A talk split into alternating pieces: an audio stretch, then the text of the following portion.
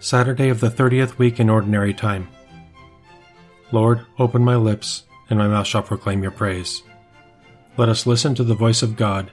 Let us enter into his rest. Let us listen to the voice of God. Let us enter into his rest. Come, let us sing to the Lord and shout with joy to the rock who saves us. Let us approach him with praise and thanksgiving and sing joyful songs to the Lord.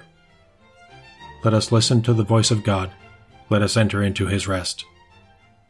The Lord is God, the mighty God, the great King over all the gods. He holds in his hands the depths of the earth and the highest mountains as well. He made the sea, it belongs to him, the dry land too, for it was formed by his hands.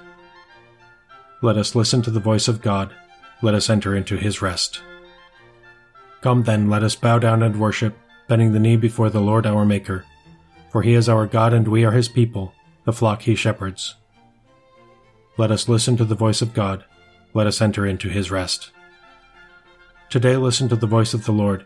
Do not grow stubborn as your fathers did in the wilderness, when at Meribah and Massah they challenged me and provoked me, although they had seen all of my works.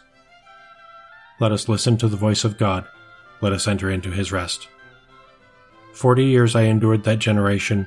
I said, They are a people whose hearts go astray, and they do not know my ways. So I swore in my anger, They shall not enter into my rest. Let us listen to the voice of God.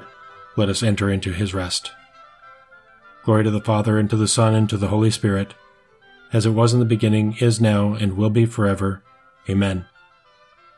Let us listen to the voice of God. Let us enter into his rest.